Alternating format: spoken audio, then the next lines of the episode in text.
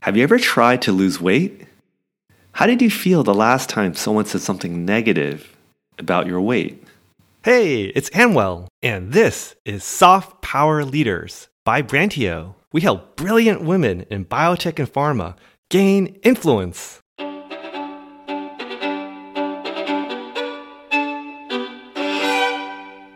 A teenager jumped up and down with glee and yelled, Yes! at the top of her lungs. Then she ran downstairs and skipped into the kitchen to hug her parents. I did it, she shouted, laughing. I did it. I finally lost five pounds. Her mom jumped up and down with her, beaming and giving her high fives.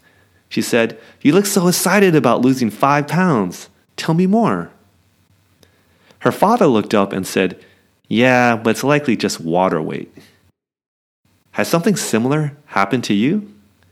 Whether you're trying to lose weight or tackle a tough project at work, how would you feel if people labeled your emotions, recognized intent, and helped give you precious momentum to continue instead of pointing out the negatives? Soft power leaders recognize intent and validate emotions before pointing out problems.